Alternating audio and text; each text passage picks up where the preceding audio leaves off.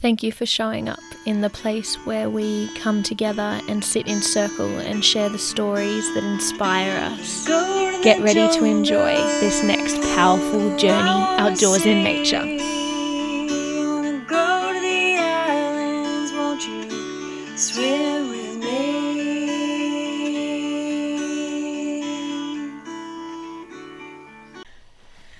Hello, hello, hello. Thank you so much for joining us today. Uh, I am super duper excited and pretty stoked uh, about myself because I've been pestering this person to come and join us for a long time now because she is one of the creators of Journey Outdoors in Nature. And you know what? I played it cool and hard to get, and she actually approached me being like, I think it's time, Tegan. I think it's time we should make a podcast, and she wanted to show up. So I am super excited because there is a lot happening in the world, as you know it, uh, with the corona going around, the virus, and it's incredible that it's affecting everybody in the world. And I think that we really get to connect in times like these. We all kind of understand what everyone's going through. So with that kind of being the theme of today and connection, I am so honoured to introduce a person I know incredibly well and love to the end of the world, uh, is Laura Stamper. Thank you for joining us today, Laura. Thanks for having me, Teague. Oh, you know, I cleared my schedule. I'm making it work. So, Laura, um, uh, I, I mean, you've said you've listened to a couple of the podcasts, but you're not really an audio, like, learner. So you, you've fallen asleep during a few of them, but that's not to that's not to represent the people's stories, um, obviously. But uh, you know the beginning of the podcast, I like people to introduce their body and their soul. I would love to know what age you are and what uh, stage of life you feel like you're at. All right. Well, I'm thirty-one years old, and what stage of life I'm at? One of um,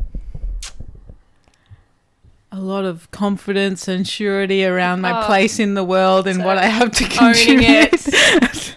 I wish. No, I think I think everyone in the world's in, in flux at the moment, and mm. and I'm definitely one of those people as well. Mm. Um, I'm pretty fortunate to be healthy and, mm. and happy, and um, yeah, uh, there was stages in my life where my physical sporting pursuits questioned whether at thirty-one I'd still have two working arms and two working legs and everything, but I'm pretty grateful that I do. Mm.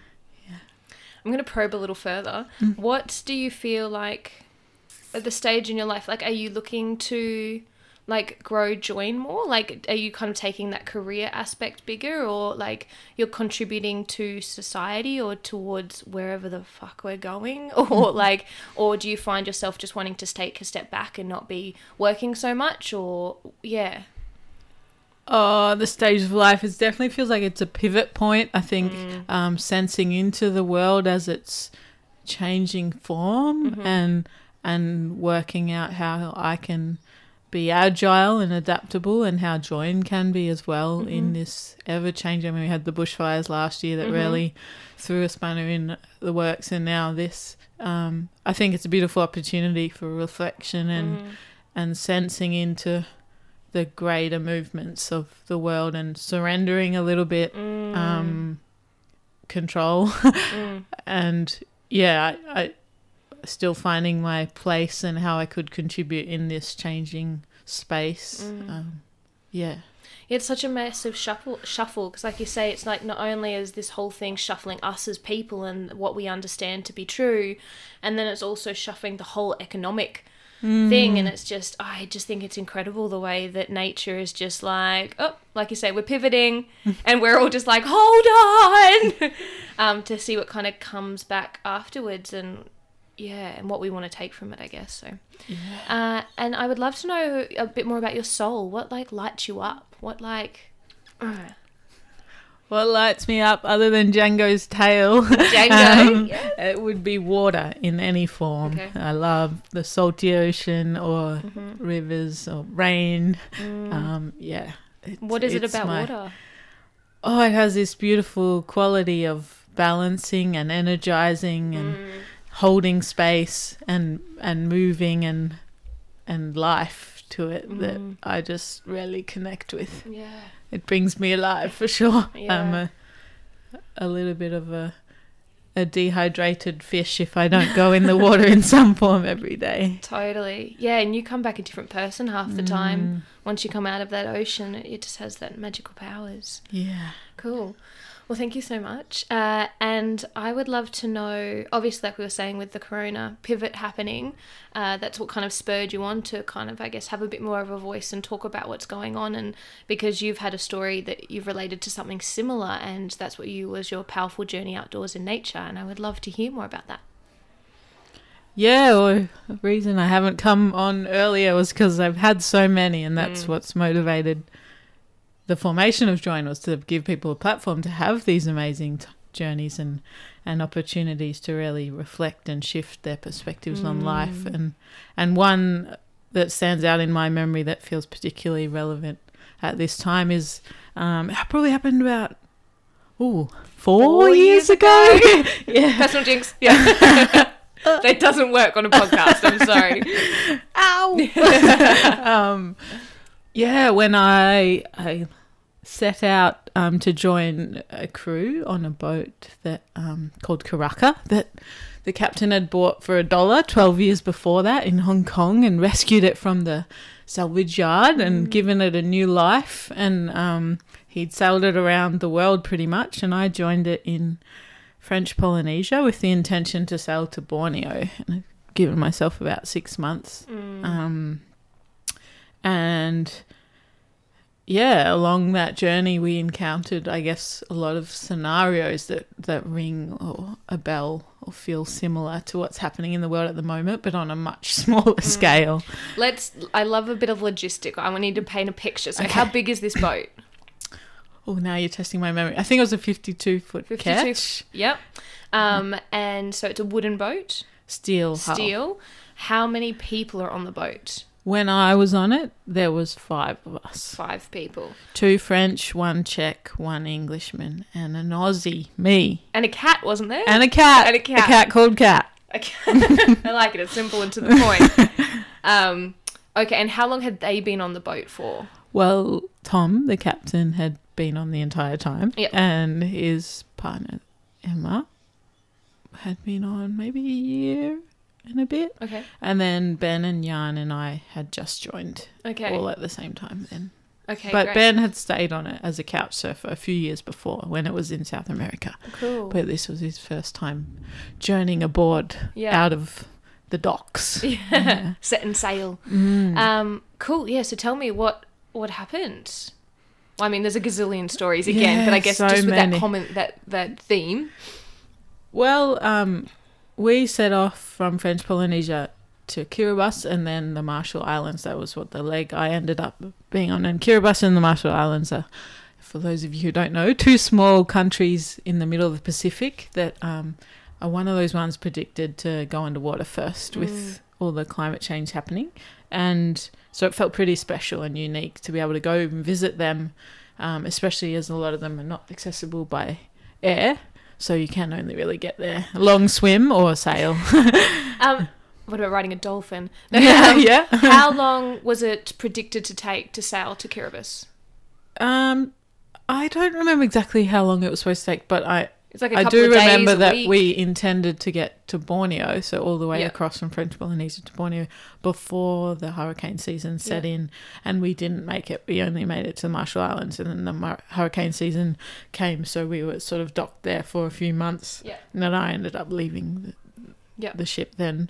Um, but, yeah, along that journey, many, many things happened. I mean, I experienced insanely beautiful remote mm. places, dolphins frolicking mm. at the bow, intense phosphorescence, mm. um, lots of things breaking and us having to rig up and repair and makeshift. Mm. Um, I feel like I go on a, I think everyone knows you go on a sailboat for one day and you'll have like the whole four seasons, something will break, something you'll do. So I can only imagine that day after day. Yeah. So uh, I think our crossing from French Polynesia to Kiribati was maybe three weeks. Okay. Um, Is that the longest you'd ever done a stint? I'd never gone away from sight of land. Yeah. So that was pretty exciting mm-hmm. to feel so remote.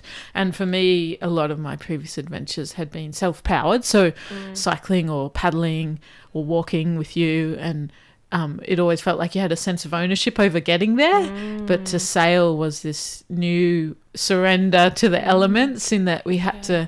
to, we didn't use our motor unless it was like moving around to anchor. Yeah. So it wasn't like we had a deadline and had any control over getting there. It was totally up to what the wind was doing mm. as to how fast we would move. And there was a patch there, three or four, five, I don't know, it felt like ten maybe, days where we just lulled around in the doldrums with it pouring torrential rain and no wind, and wow. you sort of just had to surrender into surrender it. into the here we are. Yeah.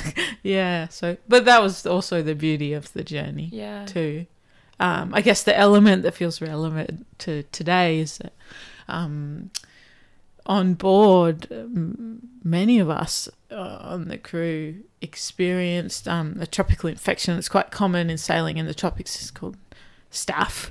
Is that and golden stuff, or is that different? I don't know if it's the golden version. Okay. Um, Did you get maybe the silver, silver or the bronze? Yeah. I didn't get the sta- the the strain's name, but okay. um, the generic term. Okay. Yeah. The generic one, please, over the counter. um, but no, I, f- I feel like anyway. Um, so we encountered that quite early on in the journey, and it, Ben um, had a lot of mozzie bites in the first port we were at, at French Polynesia, and then they got infected mm. and he got staph. And he went on antibiotics then. Um, but as we became more remote and living in such close quarters, and the tropical conditions of hot moistness mm. meant that any cut um, soon was very prone or mm-hmm. susceptible to getting this infection. And... Um, yeah, I guess experiencing the dynamic of sharing a small, sp- small space and trying to qu- trying to quarantine mm. each other and prevent spread or, or... So tell me more about staph. So it's, um, so like you said, it was from a mozzie bite that got infected, and then that, so then that's in your system, and then it is contagious. And how is it contagious? Well... These are all really good questions, and I must point out that I have no like medical degrees. formal medical degrees yeah. other than wilderness first aid. Um, but from what I understand, staph exists in like thirty percent of the population's nose, just naturally. Yeah. It's always there. Oh, and a lot of people, it's on your skin surface, sure. and, and that can be perfectly fine. Yeah. Um, but when you get quite run down, which I guess... sailing on board, you're on watch at weird hours, mm. so you're you're not in a normal cyclical rhythm of you're sleeping. Not eating heaps of fresh you're not food. eating heaps of fresh food. I mean, we were pretty lucky in the tropics, so much fruit, bananas, yeah. coconuts. We could sort of stock up on that stuff, but um, yeah, you're definitely not eat, you're not in your normal rhythm. Mm. Your health is a little bit compromised, um, and so yeah, once you're a bit run down, and then you. you get an open wound, if that goes into it, it seems to create an infectious response. Mm-hmm. And that thrives particularly in a tropical environment. Mm-hmm. Um, and then it is, it is contagious by touch, or if my wound had touched a chair and then you sat on the chair. So it's so much like where you say we're going through With corona, corona now. Yeah. It's like you... It's in, there's that invisible element yeah. of unknown. Yeah. How do I get it? How long does it last? Yes. Where do I... What uh, can I do now? Yeah. Will I get... If I'm carrying it, will I get affected by it, or can I just be a carrier of it? Yeah. And so did you guys... How did you deal with that as a crew? Well, we went through various... phases of sort of like I observe around us at the yeah. moment, of people locking themselves away in their bunks and meditating prolifically and just really yes. focusing on their own Good healing vibes. journey, and other people being much more lax and having wounds uncovered. And mm. I know I went through both all of these phases at different mm. points, and then you'd go through a phase of healing your own wound and feeling good, and then Mm. not knowing whether that meant you were no longer infectious mm. mm-hmm. and then feeling good, and then somehow the cycle kicking back in again. And um, so it's just almost the element of I, I don't quite understand what's happening yeah. and I don't understand the nature of it one hundred percent, which means I also don't know how to act like accordingly. And then you have like what five people's different interpretations of what's actually happening, just like you see that now with people. It's like, you say some people are in lockdown and they're like, don't go anywhere, but some people are like, the kids can go to school, and like those yeah. mixed messages. Did you ever feel the urge for the captain to make a call and like be like, hey, this is how we're gonna... I guess I didn't look to him specifically for that. I, I mean, he'd had an experience, a fair bit of experience with this infection, but never to the intensity or the level that we were experiencing it on this pocket of the boat, okay. uh, of the journey. He he had it once on his elbow and said that was the most painful uh-huh. infectious stuff he'd experienced at that time, and was a bit shocked by yeah. the... yeah. the intensity, and to see us all sort of cycling through that over and over yeah. um, I think was challenging for him, and, and I felt like I carried a bit of responsibility. I think I had the most medical training on mm. board at that time, but again, it wasn't really significant. Mm. It was just like, oh, this is an infection yeah. and these are things we can do to reduce spread, but again, you're limited with your resources mm-hmm. of first, first aid supplies. We we had antibiotics, but not enough for all of us to be on them for mm. the unknown time that it would take to sail to the next mm. hospital.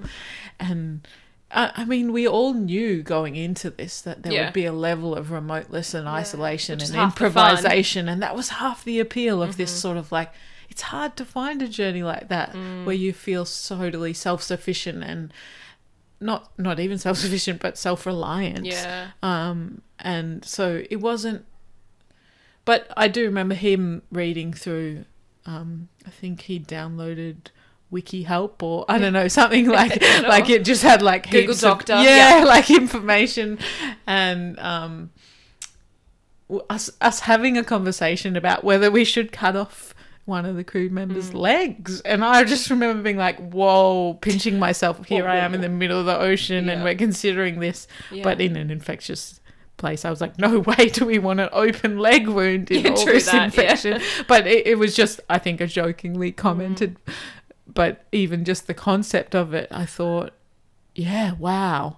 And and it, it became like an intense experimental phase yeah. in that, with the ever-evolving nature of it and and the limited resources, we had to get really creative. Mm. I mean, we we knew, like, we'd wash our sheets and towels in the ocean and hang them up pretty much daily just yeah. to try and prevent the spread, and we'd all be cleaning our wounds as regularly as possible with the ocean. Mm-hmm. And um, then we were trialling eating, like, ex- That's expansive amounts of garlic, mm. like eight raw cloves, yeah. much to the captain's dislike, because he hated garlic, so we all stunk of garlic.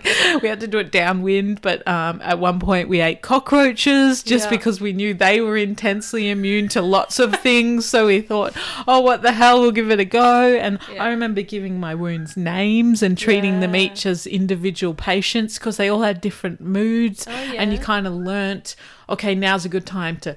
Um, cover it, now's a good time to dry it out, now's yeah. a good time to squeeze it, and oh, I don't even want to tell you about the different rainbow of colours that came yeah. out of my body that I've never seen before, yeah. but um, that was like an intimate relationship developing, yeah. and we, we learnt by trial and error, oh, squeeze that one too much, that was a disaster, oh. or oh, left that one dry and now it's horrible, yeah. or oh, this is working, and sort of all experimenting and sharing ideas and then developing this repertoire for how we could manage it. Did everyone on the boat have it at some point? One girl didn't, okay. which was interesting. Yeah. Um, she was using a special shampoo for her hair that was quite full of lots of intense chemicals. Okay. And we didn't have enough of that for us to all yeah. use it either, but... Um, we wondered if that huh. she'd use it daily or maybe twice daily, um, hmm. and we wondered if that was creating some kind of barrier, or maybe just she was in a yeah. It's so yeah, it, the mystery remains. Okay. Um, but Could, yeah, yeah, I would love to know what, what actually what does it do to your body? Like, what was that? What was that embodied experience like? What, how did that affect you? Was it just you had a wound and had to take care of it, and that's it? Like, well. I ended up with multiple wounds, mainly on my right leg, which okay. you can go into with your yeah. psychosomatics, but yeah. also on some of my on my hands, And um, I guess for anyone who who's experienced an infection, you know, they get hot and itchy and mm-hmm. red, and then these became a bit like boils, so mm. sort of swelled up intensely underneath um, the wound, and it got to the point where I had three or four on my leg and um, could no longer weight bear on that leg. Mm. So because it would just be excruciatingly painful, wow. to the point where I'd feel this like almost like fainting drop in your stomach and just want to lie down and put my leg up, wow. because the and it would throb like yeah. intensely. So I was crawling around on deck, and then I'd try and sit on the stool. Um, at this point in our journey, the um, what's the thing that steers the boat for you? The key, the key, oh, as in the at the helm, um, the rudder. No, no, no. So we had a um, contraption at the back of the boat that w- you could set on an angle. Uh, I can't remember its name now. Uh, like an that, auto helm? Yeah, like an auto helm, but the more sort of original version. Okay. So it would you'd set it on an angle, and the wind would catch it and steer you to a um, okay. bearing. Yeah. Anyway, yeah, it's it's equivalent to an auto helm, but yep. it has another name. El Naturale one. Yeah, and it had broken. So okay. we had to hand steer when we were on watch, and we'd have two-hour watch and then eight hours off and then go yep. again. And it was quite sort of rough seas, and to, to for anyone who has tried to steer a boat in rough seas, you have to be able to anchor yourself quite well so yeah. that you can hold you the rudder and roll with the boat. Roll and, with the yep. boat and I just couldn't anchor with this leg. Oh. And so the boat would be going from left to right to oh. left to right and up and down, and the sails would be flapping, and then there'd be French swear words coming from the front cabin because I was just having a disastrous steering. And that, after two hours of that for everyone on board who's trying to like rest and recuperate yeah. and recover from their illness and mm. get ready to go on their watch, it just... It took my toll because I was getting frustrated that I couldn't yes. contribute and get us closer to our destination, yeah. and and them they would just it was just horrible. Yeah. And so eventually I had to say, guys, I don't think I can keep doing my watch yeah. because I'm not getting us anywhere. It's rarely painful. Um, what was that like for a person? I mean, you lead expeditions of kids, of like fifteen groups of people, of adults, of like you are usually the go-to person. Guys, I got my shit together, you can trust me, we're out here. What was that like to be like, I can barely stand and I can't even contribute? Well, that was why this was one of the most powerful journeys in nature for me, was because it totally shifted on, on its head my way of being able to contribute to a journey. Mm. And I'm normally so calm and strong and reliable and can contribute, mm-hmm. and I had to I was weak and vulnerable and mm. emotional wreck, and mm. I couldn't I couldn't contribute. And to watch then people go from eight hours rest, two hours on to two hours on, six hours rest, and that messed mm. with their whole circadian rhythms, while I just sort of lay there with my leg in the air and mm. my own thoughts full of, head full of thoughts was... It's a lot of thoughts. Really hard, and I didn't last very long, and I'd be in the kitchen on the floor with my leg up trying to make bread for everyone and yeah. or cook, and then often they wouldn't eat it because they're like, you should be resting. Mm.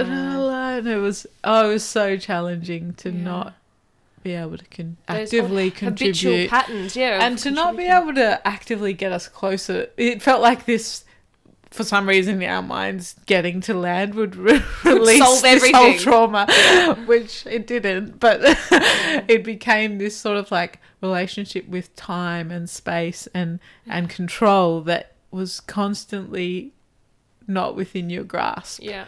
And we lost track of days and yeah. space, but...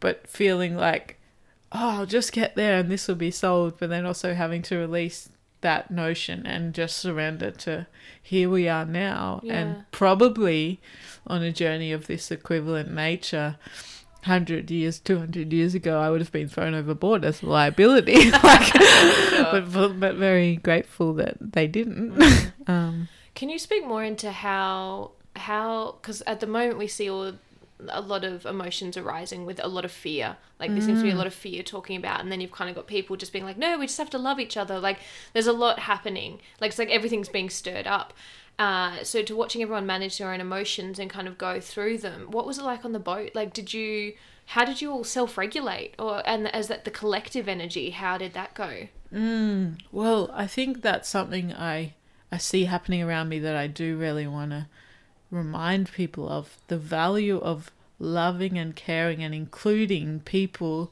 even if they have the infectious True. disease, like oh. even like to still care deeply about mm. someone that has potentially caused you this pain. Um, 'cause not just being like, go into isolation, like I don't care who you are or what you do, just get in that room and I don't care what happens, like yeah, to go um, you're still a person. And yeah, there are people in there, and and their their self-talk is probably beating themselves up mm. too, and and to still treat them as a human who who had no ill intention to to bring this into the world that you live in, mm. it, I think is was so vital on our boat. And we lost that grip at points. Did you? Like what? For sure. And as in the mood would just go down of the boat, or it would be angry, sad, frustrated? Yeah, there was anger, there was blame, there was mm. um I guess isolation or avoidance mm. at points, but that balance of people trying to protect themselves mm. or um yeah that the generosity versus uh I mean, I can give you one example. So I fell uh I dropped my drink bottle in the middle of the night one watch. This was when I was still doing watch, and Um, the boat rocked, and um, as I went to pick it up, and the corner of the kitchen table hit me in the eye. Oh. And then I went back up the stairs to the steering house to check on things, and then touched my eye and was like, holy shit, there's blood pouring down my face. Yeah. And then I kind of woke Ben, who was going to be next on watch, and said, oh, Ben, I'm bleeding a lot yeah. from my head. Um, could you help me? And he gave me his towel, and I had to then be like, I don't want your towel mm. because he, I don't want to put stuff on my face. Yeah. And he was just being so generous and caring, and then having to sort of enforce, can you please wash your hands? Can we get something that's definitely clean, and la la la. Yeah. And, um, and then I was lying on the ground with something held on my face, and Um, Jan got up to go and pee, and he stepped over me, not knowing I was there in the yeah. dark, and I grabbed his leg to sort of be like, oh hey, I'm down here lying bleeding, yeah. and I grabbed the wound on his leg, so then he kicked me like, oi, you know, as you would if someone grabbed your wound. And there was sort of this tense like um interactions between all three of us, you know, where, where the, the caring undertones are all there, but you're sort of layered in this mm. journey of your own relationship with the disease and the wound, and trying to protect and heal. And I guess and, the pain point yeah. is so close, isn't it? It's not like we usually have such a buffer of like, you could hit me in the leg and it wouldn't hurt, but I'm so tender and so raw right now that I have so little buffer. Yeah. Yeah, and then to balance your needs with someone else's. And so so you went through, it peaked, got like real bad, you're not able to be on watch, you're not able to contribute in this way. Like, how did it, when you got to land, did it, how did, like, everyone, obviously everyone listening wants to know how it ended. Well, we got there, they were playing ukuleles. And it was late, it was beautiful. Um... Yeah, it's all a bit blurry. Mm. I mean, we made it to the Marshall Islands, and it's a American colony, maybe?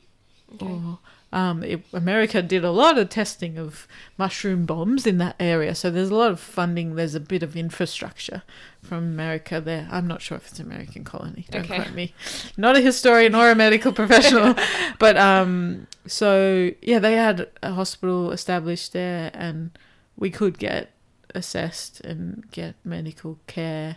I guess there was still this sort of stoic nature in us, um, in that I'd sort of healed significantly um, to try and continue doing it without antibiotics, mm. especially because staph is quite antibiotic resistant, because okay. it's something that um, is pretty common in hospitals, and um, especially in the tropics. So mm. there was still this relationship with um, trying to heal naturally that we were all working through at different levels. Mm. And um, it was nice to have land and mm. to be able to get off that very small space. Mm-hmm.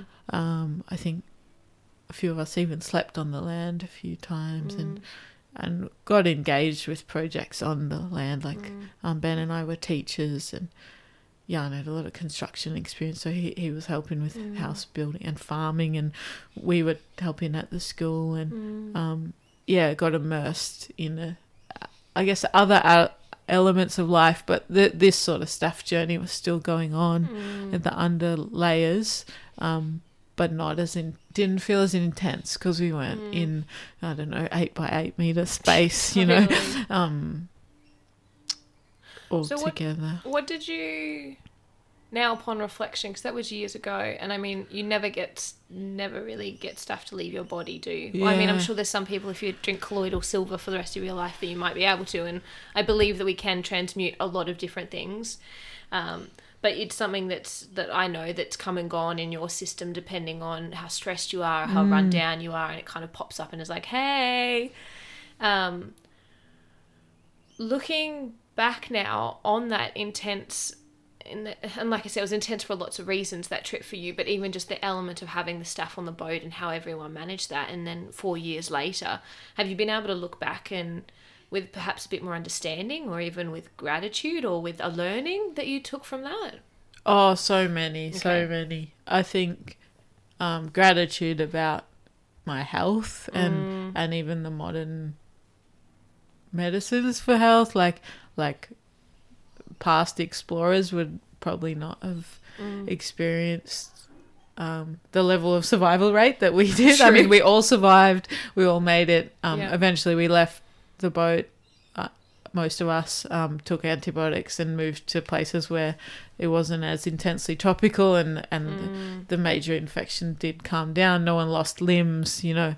In, in, really grateful for that. Um, and for the perspective shift, the sort of releasing the reins of control over your own journey was a big one for me on that mm. one, which came with sailing in that.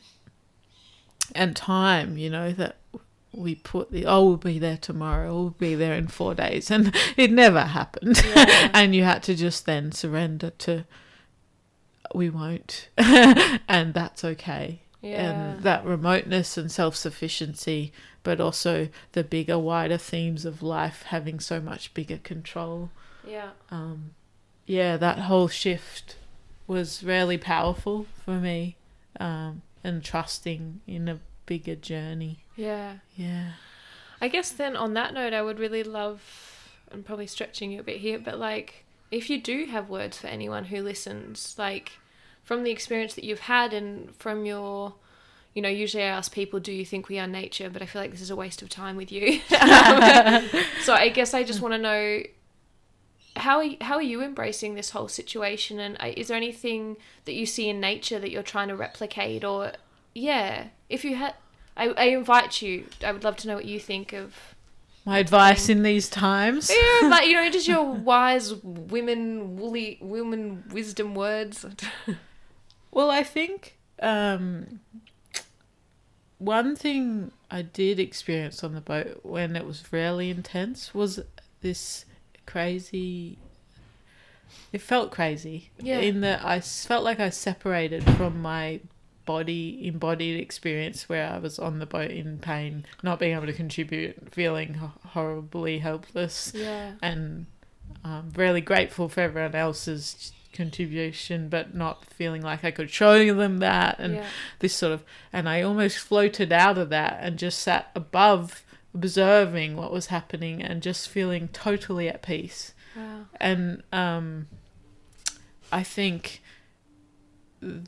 in these times sometimes I feel the stress of what every everyone's feeling or worried about or going through sort of building, and it creates this like intense vibration which isn't um, really conducive to optimum health. Mm, mm-hmm. And if you can find a way to escape that, it doesn't mean you have to get to hallucin no. mating above yourself. Yeah. But I find even just going in the ocean or walking yeah. on the beach for a long time and breathing deeply and thinking about how healthy I am and that that sun is helping recharge me in that fresh air and mm. and and really focusing on on building the resources both mentally and physically within you to um, be adaptable and and compassionate and accepting mm. in these times,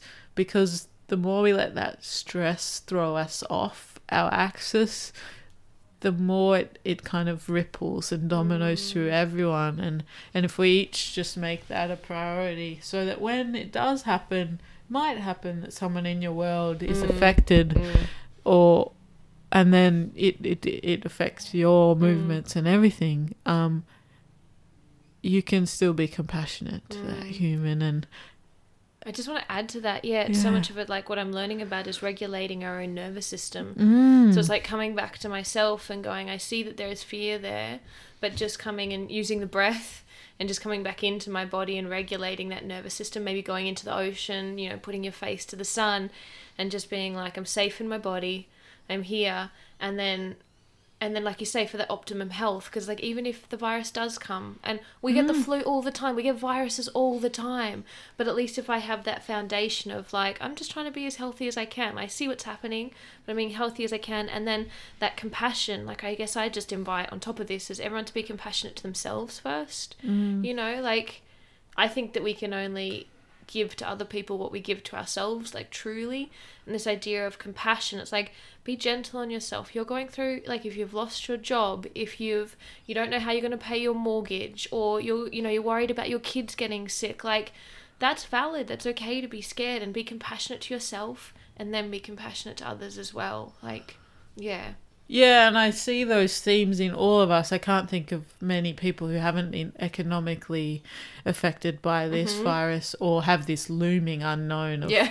of yeah. how will the hell will dun, I make dun, things dun. ends meet. And and it's the same, a lot of people more vulnerable than myself health-wise who feel this looming like unknown. It's that looming unknown that we've got to build a relationship with. mm. and and you know, I see a lot of people stocking up resources mm-hmm. like toilet paper, and it's great that people are getting in their gardens and trying to become more self-sufficient, mm. making bread, mm-hmm. but we need to still do the same with your internal resources, mm. stock and, and your communication within mm. your important relationships, building those resources. Because if you can, I mean, I've just got a new house full of housemates, and we were chatting because we might be left, you know, five strangers currently in, in a small space mm. for who knows how long, mm-hmm. with so much unknown, and, and how we can as a community build those those resources that aren't spoken as, about as much as toilet paper. And how...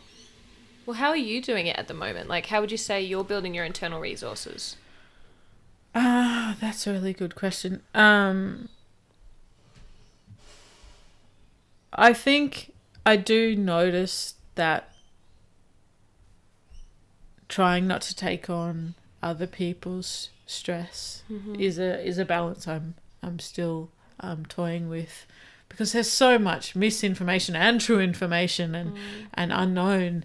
But um, like on the sailboat, we didn't know when we were going to get there. We didn't know if we were going to Mm-hmm. survive, but that just being here in this moment and trusting mm. it. I just went on f- for four days on the river actually, um, with a few close family members, and and that was amazing to be. I mean, one of the beautiful things about whitewater river journeys that I love is that you can't not be in the moment, because the moment It'll you aren't, you the, the rock, the rock that you weren't noticing, or the wave that just next minute you're upside down, and you're very much back in the moment. Mm. So, so that was so nice to just be in my body and in the moment. And and I have to keep remembering that now that I'm back in sort of more civilized life, mm. that um, how that's all that we have is this moment, mm. and it's only when we get caught too far in the future mm. or we create too many stories about what that future might and be like and, yeah. uh, that that this I feel the stress in my body mm. already building, and but that's so out of our control. And that that's mm. just like the sailing analogy, in that I had to just separate mm. from that, what was, what could be, what what it what might happen, mm. and just be there right now. I remember now. that I had, I remember because, you know, speaking to like a mentor and stuff, and this idea of you just got to be present and be what is here. And I just remember asking her, like, can I do that? Like, can I, can I let go of worrying about the future? And like, there was this little bit of like, I don't, I don't know if I can do, like, yeah. I mean, it was this massive burden off my shoulders, but there was also this like, I'm pretty sure the world will explode if I stop worrying about those things. Like, yeah. but it, it doesn't, and it didn't. But that, I just want to acknowledge how big that is. And then to come back into this moment and be like, oh, such a level of trust. Um, oh, yeah. It's huge. And I think that's yeah. where that compassion needs to still be there of, mm. I understand body why you're, or mind or or society why yeah. you're stressing about the future and the unknown. It makes sense, mm. but it's not helping build mm. my resources. It's stressing my immunity, mm. which is not, it's stressing my ability to think rationally, mm. to problem solve, to be agile, to be compassionate mm-hmm. for others.